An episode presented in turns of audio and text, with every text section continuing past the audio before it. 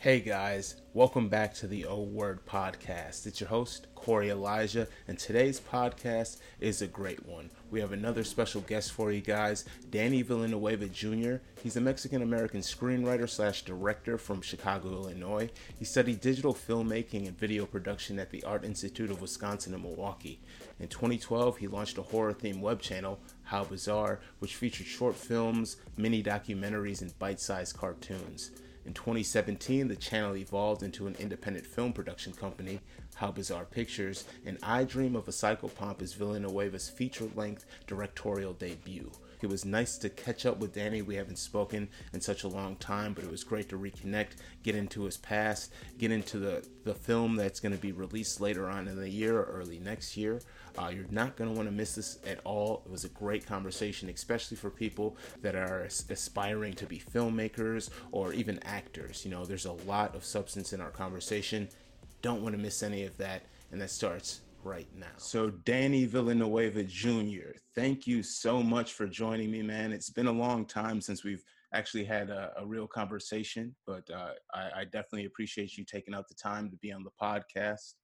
Um, you know, how you've been, you know, over this period of time that we haven't spoken or seen each other. You know, I've I know you've been uh, up to a lot, but how have things been for you in your personal life and stuff?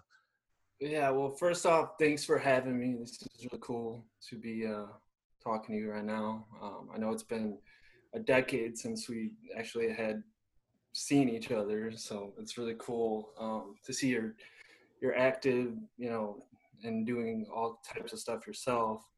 Um, but me, uh, I mean, life has been going.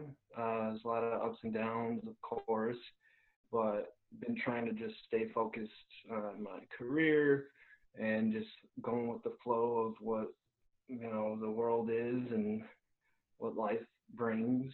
Um, but yeah, uh, this year has been a little tough for me. I, I lost my mother um, which was a really big deal. I was always a, a boy. Um, so yeah. Besides that, uh, I mean, life's been okay. That's what's up. Yeah, and it it has been a, a, crazy year, man. And condolences. I'm sorry to hear about your mother, man. Uh, I know how it is to lose a parent, you know. So it definitely is something rough. It definitely can affect you.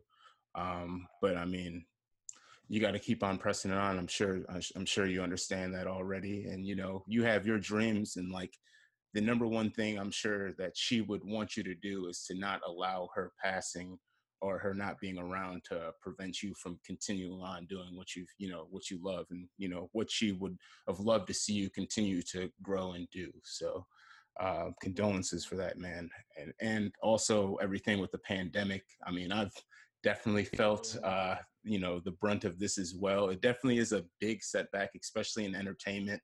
Um, you know, you with filmmaking, I'm sure it definitely has affected your schedule. Me, I do a lot of hostings and things at, at uh, conventions and stuff like that. Pretty much my entire schedule has been slashed. So you know, it's it's been a rough year, but I'm not gonna I'm not gonna allow it to stop me from smiling or continue to achieve my goals. You know, we're gonna just keep on doing what we're doing.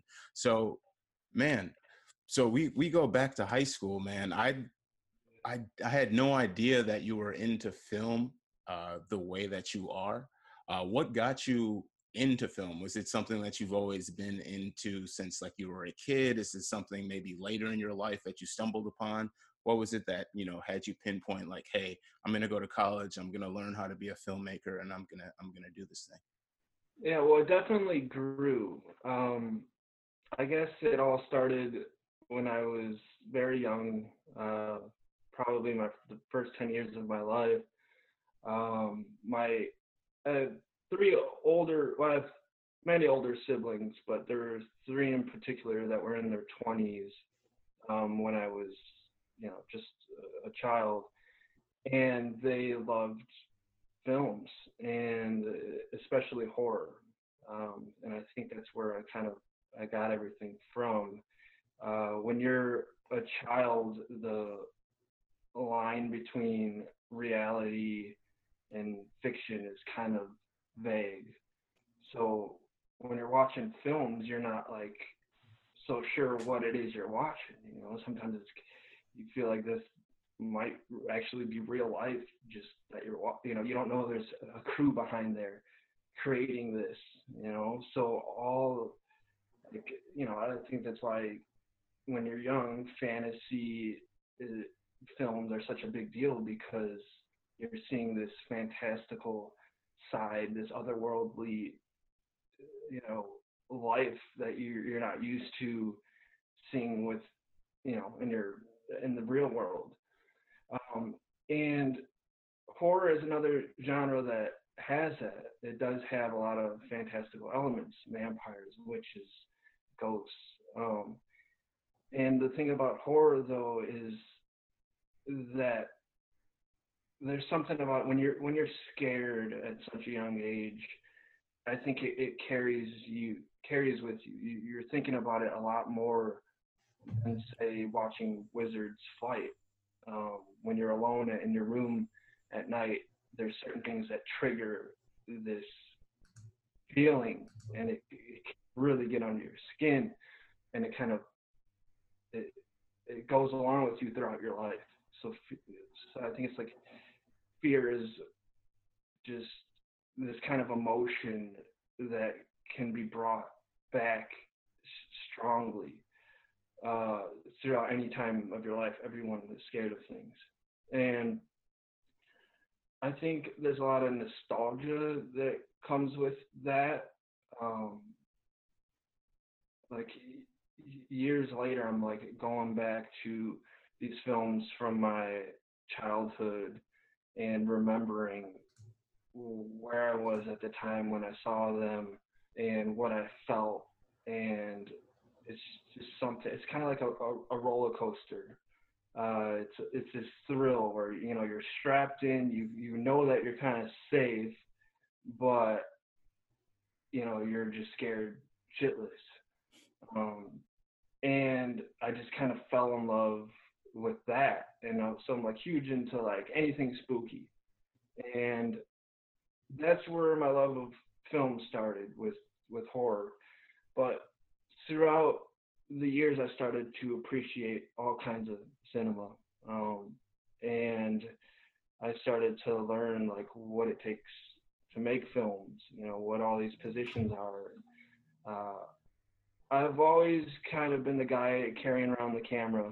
Uh, when I was a kid, me and my brother would skateboard all the time, so it was just you know everyone who skateboards they got a friend with a camera and that's gonna film. You know, and I would cut together skate videos.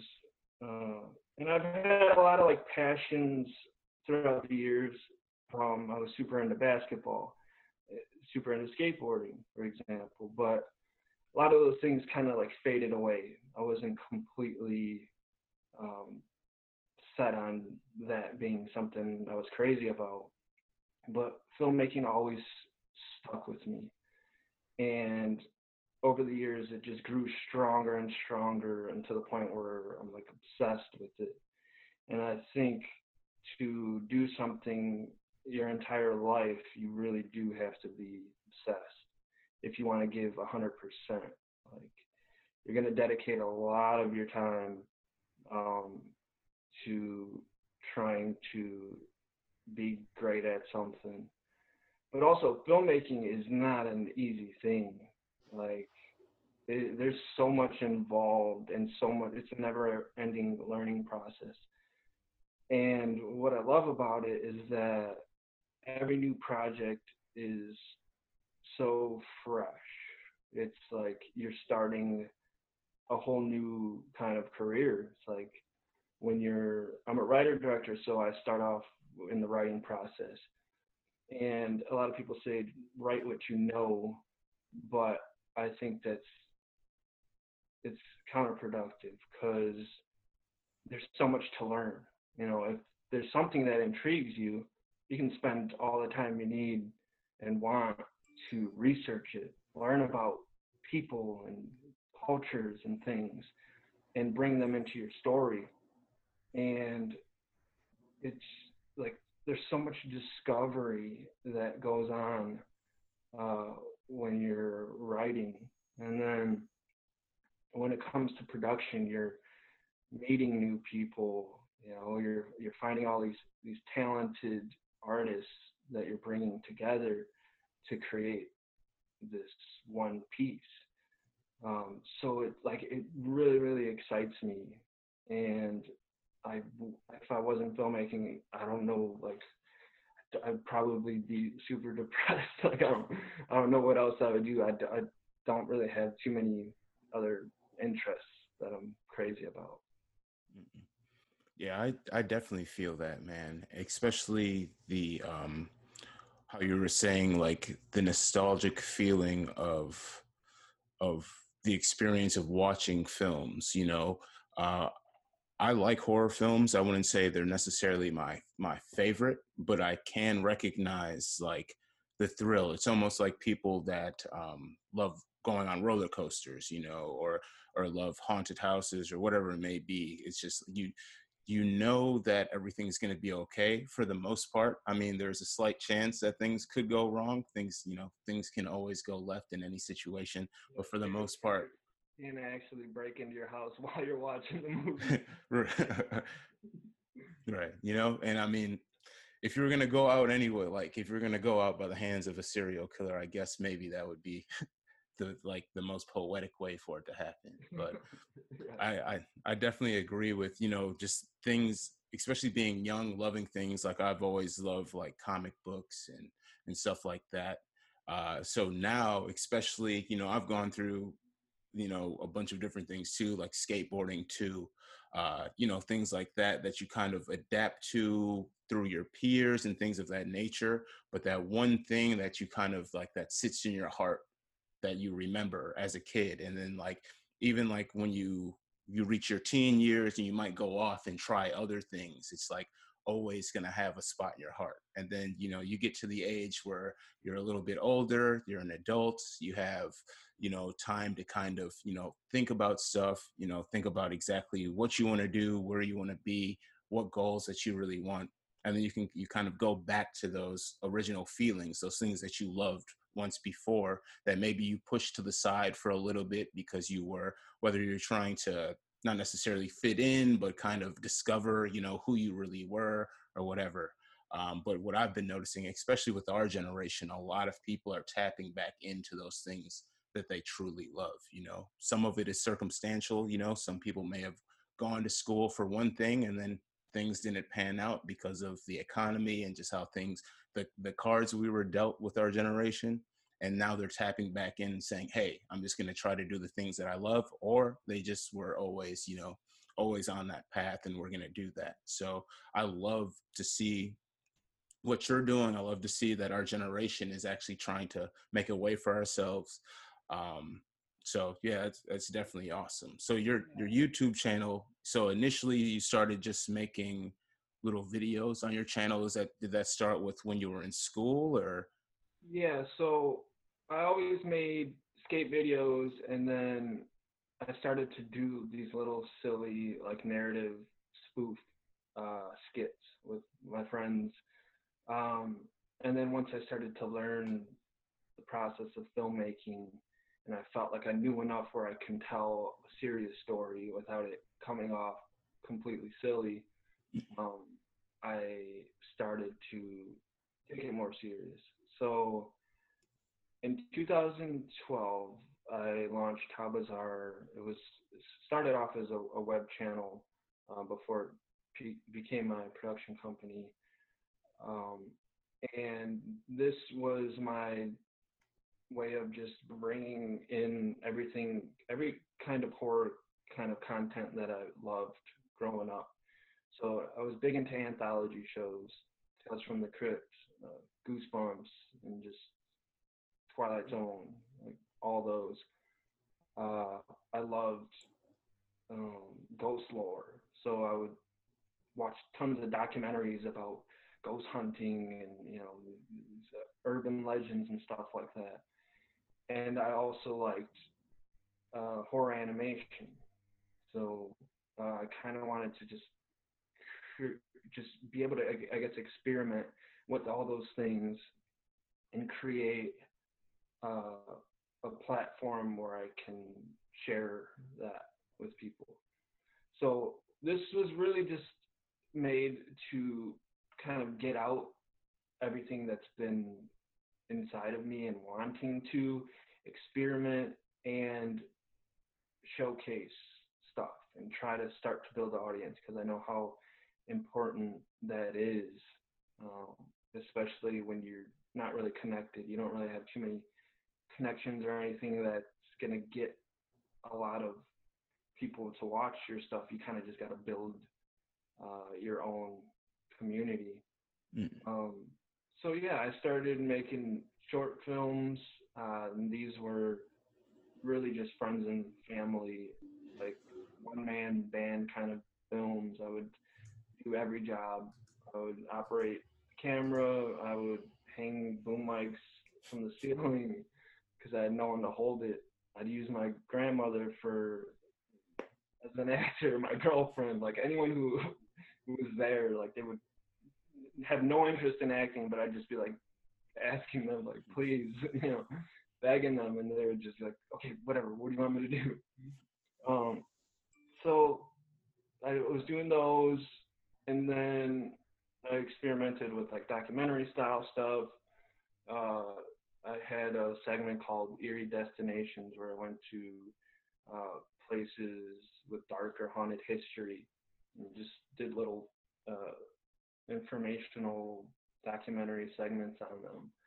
And then I had a segment called Tiny Terratoons, where these very bite-sized uh, horror-themed cartoons, and that was just me experimenting with animation and well, it's kind of had a, a, humorous side, so I needed to let that out somehow uh, because a lot of my films that are serious and like horror, uh, uh, not a lot of comedy finds its way into them. Although I have made horror comedy shorts, um, but I think I kind of needed to get that out of my system too to see, you know, can I be funny?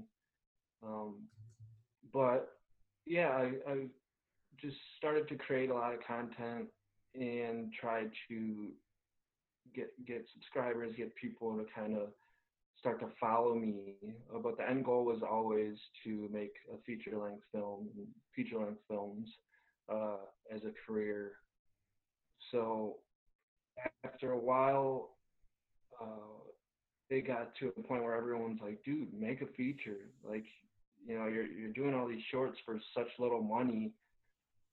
Come up with some money and you know do do something real." And I knew like I was getting to an age where like I need like I need to support myself comfortably. I don't want to be like broke forever. I need to turn this into a, a somewhat of a profitable career, at least to just make ends meet.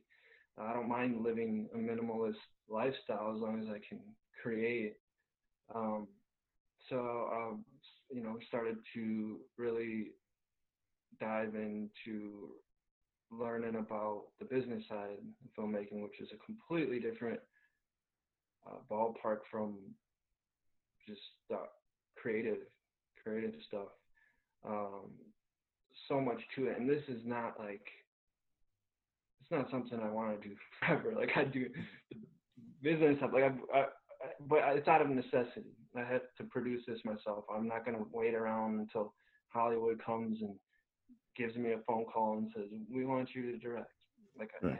I, I kind of gotta build your own, uh, you know, build your own career, your own empire, and you just gotta like, you know, like I didn't know anyone. I had no connections, and when I did go to film school, I did meet a, meet a few people, but I didn't have enough where I can like call everyone and be like, let's make a movie. So it, it was starting just from scratch basically like i had to reach out and find cast and crew myself uh, to get it started but yeah that's what how how bizarre pictures uh, originated yeah and i think uh and that that's an awesome story you know just deciding like, hey, man, I need a I need a way to be able to get my myself out there, you know, release these ideas that I have, you know, and I mean, it, it's working, you know. I mean, you're I'm, I'm looking at your channel right now. You're over 750,000 views on your channel. Um, you know, tons of feedback from people, and now you're working on your first, uh, you know, feature feature film. I dream of a psychopomp. Um, you know, and you're you're dealing with a micro budget, but I mean, it's a twenty five thousand dollars budget is you know coming from where you started getting to the point where now you have a you know a, a, decent amount of money to to work with to you know get yourself kind of you know in a more professional setting uh, and then from there being able to just continue on and launch you know because it's it's steps you know you're gonna go you're gonna start maybe as a minimalist but eventually you're gonna get yourself to the point where more people will recognize and especially now in the in this day and age where you know a lot of people before we assumed we'd have to go to places like Hollywood or we'd have to move to New York. Uh, but now we're starting to see, especially now with everything that's happened with you know the pandemic, a lot of the people in those areas are actually moving out of those areas, and you know more communities are starting to to build. You know, over the past ten years, like we've seen Atlanta grow, you know, exponentially. Down in Louisiana, there's a you know there's a big film scene down there as well. Um, Chicago is not bad either, and you know we're we're in the area, especially you know in a state like Wisconsin. Um, there's tons of different scenery, and I feel like this could also be a, a next hot, the one of the next hotbeds where you know filmmakers can actually start to grow. You know, there's a lot of a lot of places you can go for different locations whether you know you dealing with horror films you know there's tons of eerie locations in wisconsin. We have tons of cornfields uh, but then we also have cities and you know small towns and things like that. So there's tons of different locations for different sets and different scenes that you can deal with. So uh, i'd love to see things grow here more. Uh, i believe they will. I'd love to see actually personally i'd love to see maybe even you know the government potentially get involved with different um, not necessarily loans but different grants and things that they they give to people in other states like that to kind of build build up the community here more. Yeah the big thing is the tax incentives. Wisconsin has none and that's why a lot of people aren't shooting films here. Um, with bigger budgets like there's a, there's a lot of small indie films um, who choose to shoot here. But that's the biggest thing uh, that's keeping people from doing it. So hopefully we can get that over here. Um, but yeah, I do think that now that you know filmmaking is much more accessible, uh, you know, you can get equipment for super cheap, and you can make films for such little money. You know, before this, film stock alone would cost thousands of dollars, um, and now people can pretty much make a full length film for no money.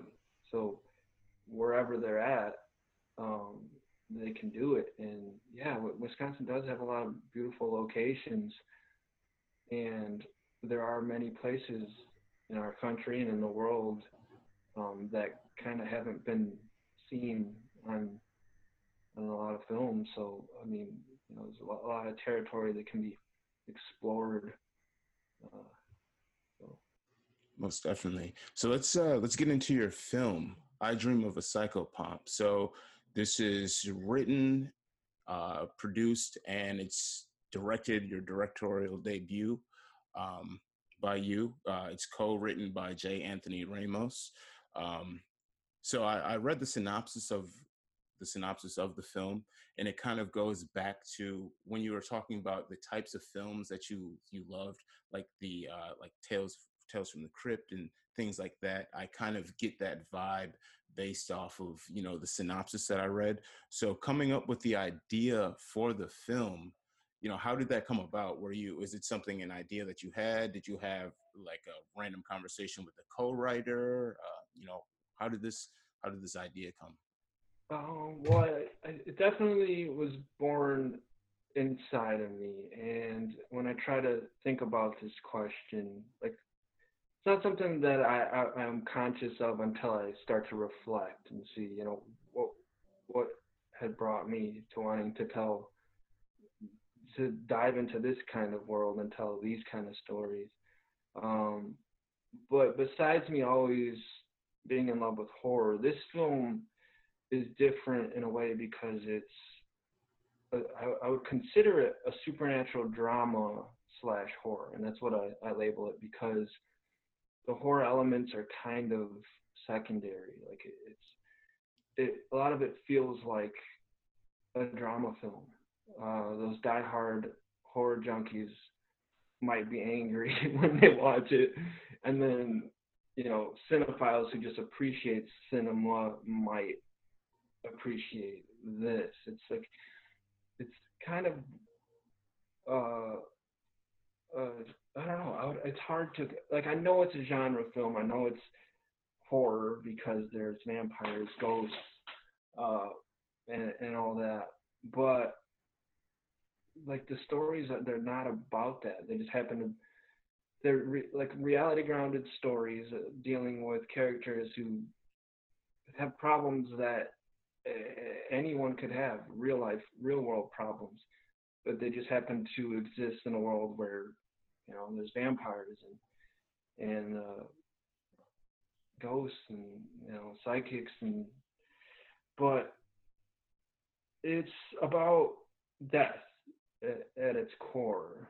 Um, this film titled "I Dream of a Psychopomp," and what psychopomps are, they're soul guides.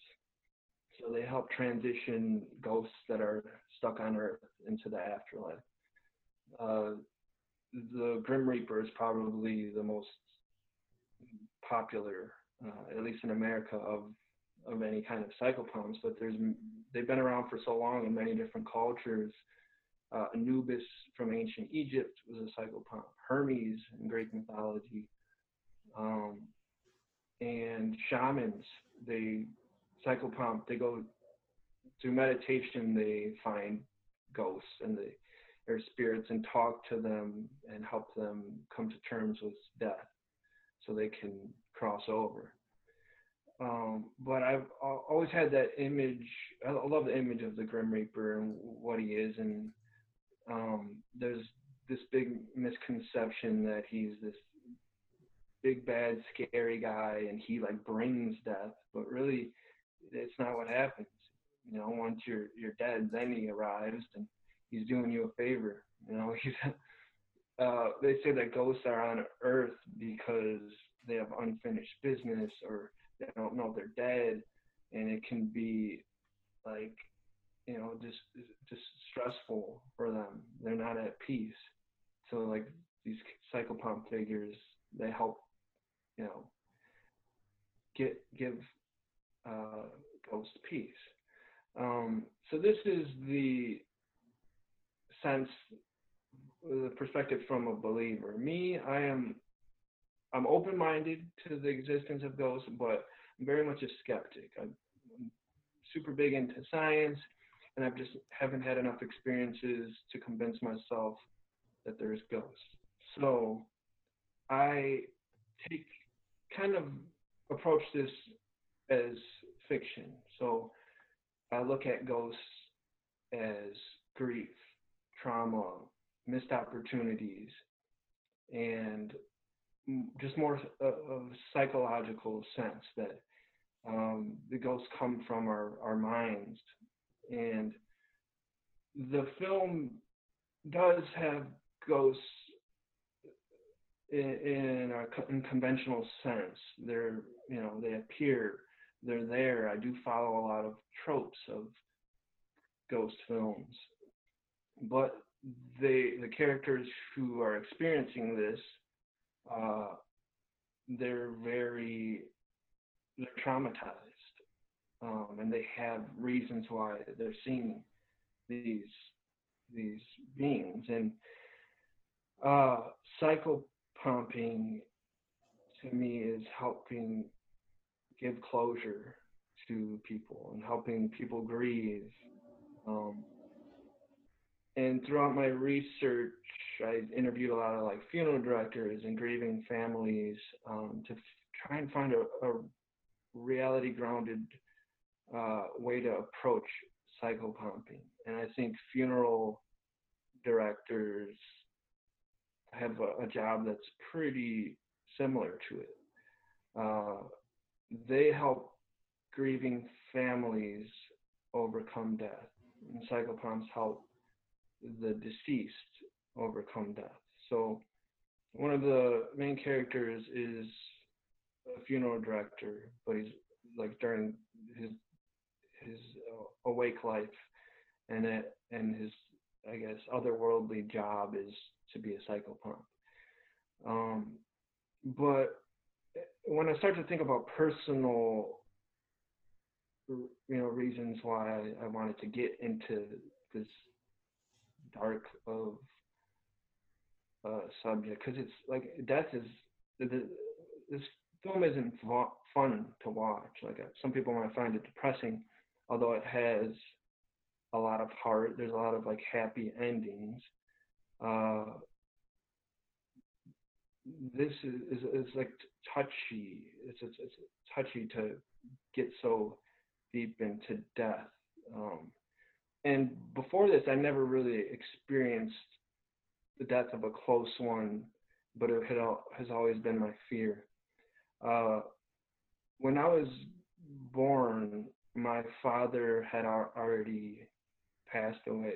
He was actually murdered, and my mother became an addict and when I was one years old, I was adopted to my grandparents who had raised me their entire life. And like I said before, I was always uh, a mama's boy, had a super close relationship with them. I probably lived with them about 28, 29 years of my 31 year old life. And my worst fear was losing them. And I knew that their lives weren't as going to be as long from the perspective of how long I, I've been living that you know compared to other people my age their parents you know they still have a while before their parents are going to pass away. So i knew like it was kind of close. Mm-hmm. and i was so afraid of it that i wanted to start to prepare myself. And I thought the best way to do it is to just familiar familiarize myself with death in the process. And try to understand it as best I can so when it does happen that I can process it easier. And yeah, just this February, uh, right before the lockdown, my mother was diagnosed with stage four lung cancer. And I was her primary caregiver, so I spent uh, pretty much 24 hours next to her uh, up until she passed on Memorial Day in May. And uh, throughout this time, I w- was also editing this film. Um, so I think in a way that it, it kind of w- was working. It was therapeutic to me. Of course, it was very painful, very hard. Um, mostly, you know, I, I had a lot of anticipatory grief leading up to her death. So when it did happen, I almost, I was like kind of shocked that I was able to handle it so well. And I think it was in part due to this film and learning about death and the grieving process. Mm-hmm. And I like think it was just like the universe had just aligned right where it was to the, towards the end of finishing this film when I was hit with this. Um, so yeah, that's kind of where the film had come from. Nice. When you um and this is this is just a little sidetracking, but you know, I I didn't have any idea personally that um you know your life experience was what it was. Um, you know, I have certain parallels with my life as well. Like my father wasn't murdered, and you know, condolences for that. But I have never met him. Uh, my mother also was uh, still a struggling addict, so I was adopted by my grandmother as well. Um, and you know, she raised me since I was eight weeks old, and she passed when I was 20. And one thing, you know, I wish I could have, I wish I was prepared for, especially being that young, was dealing with the grief. You know, uh, it's one of those things where I like, I also kind of knew it wouldn't be that long before it had happened. Um, but you know, it just kind of shows like a level of maturity and like groundedness that you have where you know you kind of you foresaw something would happen uh, so you took the necessary steps to kind of prepare yourself as an individual you know and i think that takes a special type of person to be able to recognize things in the future you know and prepare themselves in advance because a lot of people don't operate with foresight and now i try to do it more you know just based off of life experiences you know not being prepared for certain certain things that were inevitable. Uh, so I just want to say, you know, condolences, but also hats off to you for, you know, preparing yourself uh, and being grounded enough to be able to recognize and, you know, realize that things are going to be a certain way in the future to prepare yourself. Uh, and that, you know, you being in post while all of this is happening and you being in the editing process it also just kind of really makes me want to see the film more just to kind of see how you know your personal struggles your personal pain while being in post kind of may have affected the editing and you know how some things may have turned out or how you place certain things so uh, and a, a, another side note which is just this weird coincidence that um, J. Anthony Ramos, who is a co-writer, he uh, helped write for one of the segments. Hmm. Uh, we wrote the story together. He wrote the screenplay for it. But this particular segment um, is about a girl who has cancer, and she's trying to come to terms with um, her being terminally ill. And both his mother and my mother had been diagnosed with cancer um, after writing that. It was just this weird thing to me, and I think that it. Well, his mother had has um, beat it, which is super cool. Um, but I think that he probably, you know, this had helped him along the way as well. Like, I feel like art is so therapeutic in, in ways, and um, you know, I don't know, like just just strange how how things like that happen, but yeah. Right. How the universe kind of can converge everything together at a moment where you may not have even realized that you were on a similar path, but the project opens up, you know, that in your mind. It's like, oh man, this is almost surreal that we're both kind of experiencing the same the same thing while we were on this path together that we didn't realize connected us in a way. Yeah. Yeah. So how so with the process, um, you know, casting and all of that stuff, how how did all of that go for you? Did you, I know, especially writing and having ideas of characters, I, I was always intrigued by you know how well some casting directors were uh, with certain films or you know certain books that are adapted into film and then you kind of have an idea of a character but then you actually almost see the character that you had in your mind with you uh, especially you know being independent.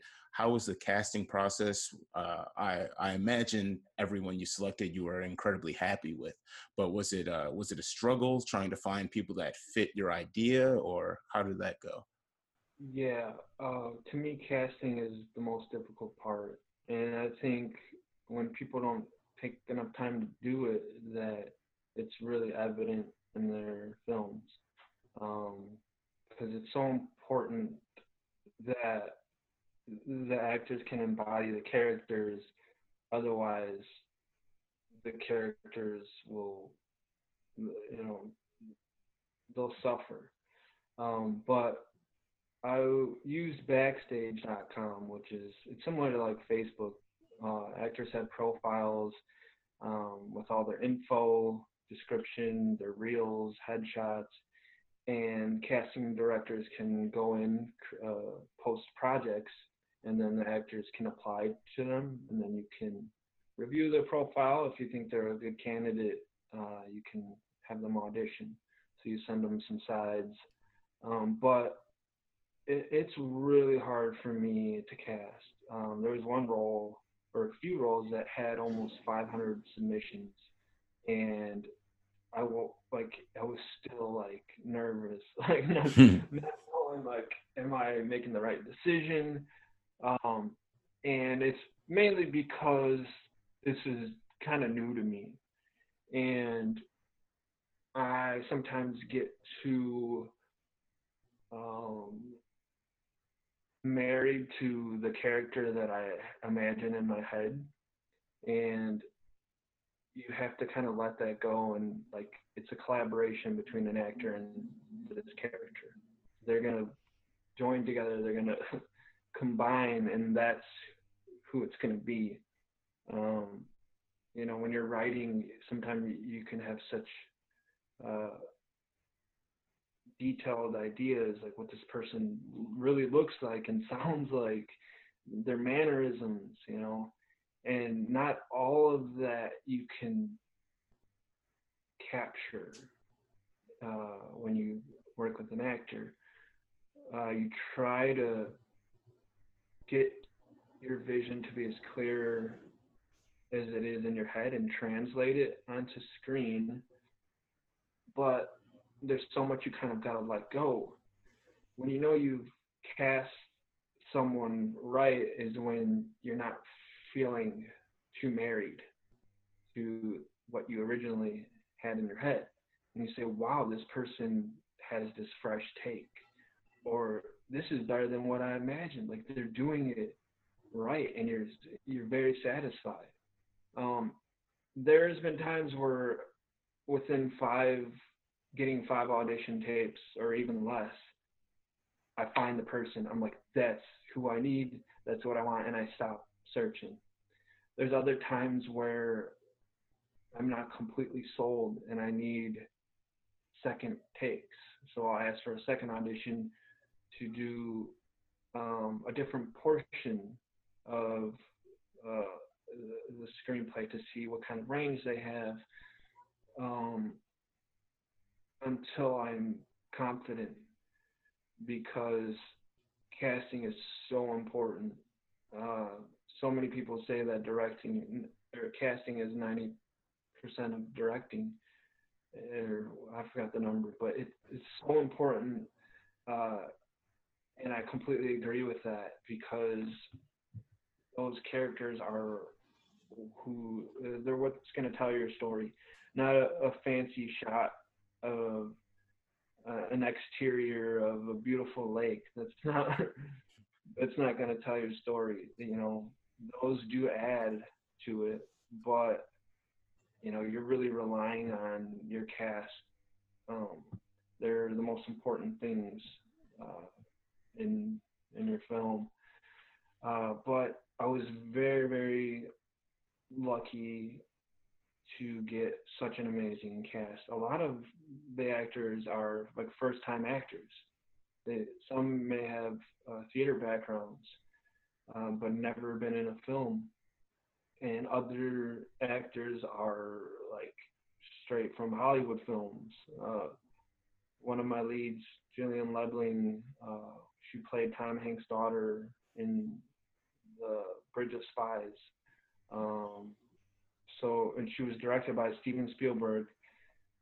Uh, worked with Tom Hanks, had scenes with him, and her very next film, she comes and works on my set, and I'm like freaking out. How am I supposed to like mm-hmm. her to trust me? She was just working with Spielberg, mm-hmm. but she was like super professional and like she cared about the film and the story so much and it was super easy to work with her and like mm-hmm. what i hear from everyone else is that like indie film sets aren't too much different than uh, big budget films. The only thing, only difference is uh, the scale. Like mm. you know, you bigger sets. You can hire more people, pay people better, eat better food. You know, so I totally got that from that experience. Um, and then there was a lot of actors who I did, like had no idea existed and were nearby too. Um, a lot of them are from Kenosha, and man, they completely blew me away. Like, there's so much hidden talent out there, and they're just like looking for opportunities. And you know, some people have trouble trying to. But acting, I feel like it's so hard to get cast in any kind of role. Like, there's so many people out there submitting, and you know,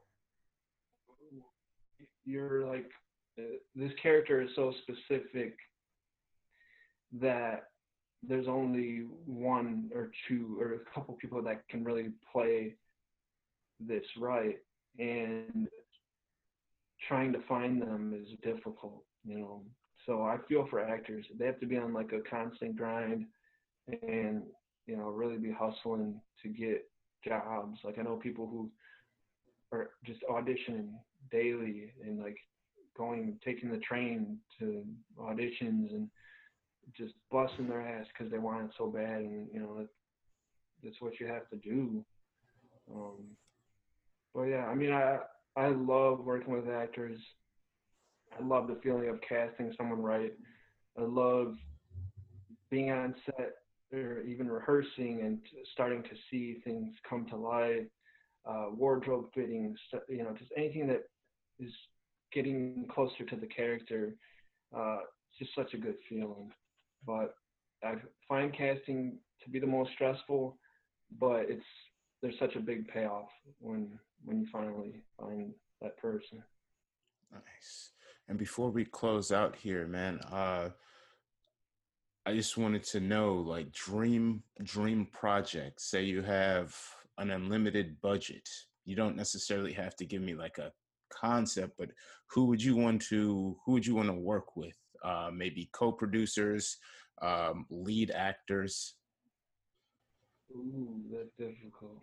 Um, I, like it really depends on the project. Like some of my favorite actors, uh, I like try to think like, what if I was able to work with them? And I'm starting to think like, wait, like there's like, I don't know if they would fit in some one kind of films because you know, a lot of actors, they're character actors, or like they have certain styles that kind of have to work with the tone of your film. Um, but I mean, I guess some of my favorite actors, Joaquin Phoenix, it's amazing. Um, let's see,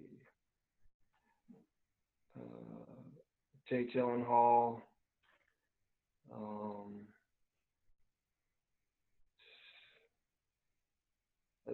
I don't know. There's there's so many, and, and it all depends on what kind of film I'm making. Like there's a lot of newcomers too. Uh, Ashton Sanders, uh, I really dig what he's doing. I would love to work with him. He's a younger dude.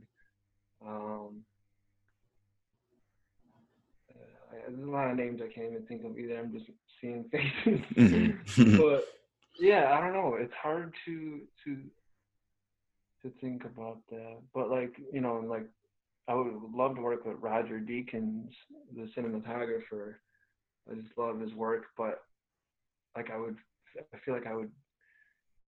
It'd be too. I'd be too intimidated by him that I wouldn't. I wouldn't be able to like work with him. I just. I, don't think I don't see myself like telling him what to do. um, but yeah, I don't know. I'll just I think it, it, it really all depends, like project to project. Um. I don't know. Perfect. Well, kind of answer, no, I, I, the especially like, um, I mean, you mentioned Joaquin Phoenix, Jake Gyllenhaal. They're both like very versatile actors, so I could see how those could be your picks because you could kind of any scenario, any kind of film, I could see they could work themselves into. Especially Joaquin, he's incredibly versatile. So. Yeah, and I think that th- them in particular, why I chose them, because they tend to do a lot of films that I really enjoy, mm. and I could see them just existing in a world that I tell. I don't know, there's something about you know the, what they can do and how they can, you know, convey so much through just their eyes, and there's a lot of a lot of things that go into why I feel that way about them. Nice. So I dream of a psychopomp. Um, we're looking at fall of 2020. Is the release date still on, or is are we looking at maybe pushing it back a little? I don't know. There's, I, I, it's kind of up to what film festivals are starting to do, um, and when it's safe to go to the theaters because I need to do a theatrical run. Like this was my intention. I don't want to go straight to VOD.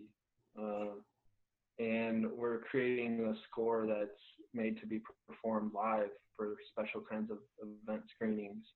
So it's really up to like the vaccine. If you want to know a release date, look at the release date of the vaccine. a good, good idea. Right. No, I definitely feel that, man. Well, I'm I'm super excited. I'm super pumped. Um, if you do have a premiere locally or anything, please let me know because I definitely want to show up and you know in support, man. But thank you so much for taking some time out of your day to talk to us here. Um, is there anything that you want to you know shout out anything before we end? Uh, no, um, just uh, if you want to like share links to uh, the Facebook page and the website to get people um, so howbizarrepictures.com, you can sign up for the email list, um, and that'll keep you updated with the news on when the film's going to come and all the other uh, complimentary like content that's coming uh, that goes along with the film uh, up to the release. Perfect. Awesome. Yeah, and you definitely want to sign up for that. You get a nice like high res poster of the film as well when you sign up. I got mine in my email. So you definitely want to have that, and use that as your wallpaper because it's it's a pretty dope graphic. So Danny, man, thank you so much for taking some time out of your day to talk to us, man. Everybody, stay tuned. I Dream of a Psychopomp is coming soon. Uh, depending on, you know, the whole pandemic. We'll get a release date soon, please, but please check out the website so you can stay up to date with everything that's going on. Danny, man, thank you so much again. Uh, we'll be in contact if you ever need anything in the future when it comes to maybe promotion when around release time, anything like that. Just let me know. I'll help however I can. All right. Well, dude, thanks so much, Corey. Of course, man. Yep, you too, bro.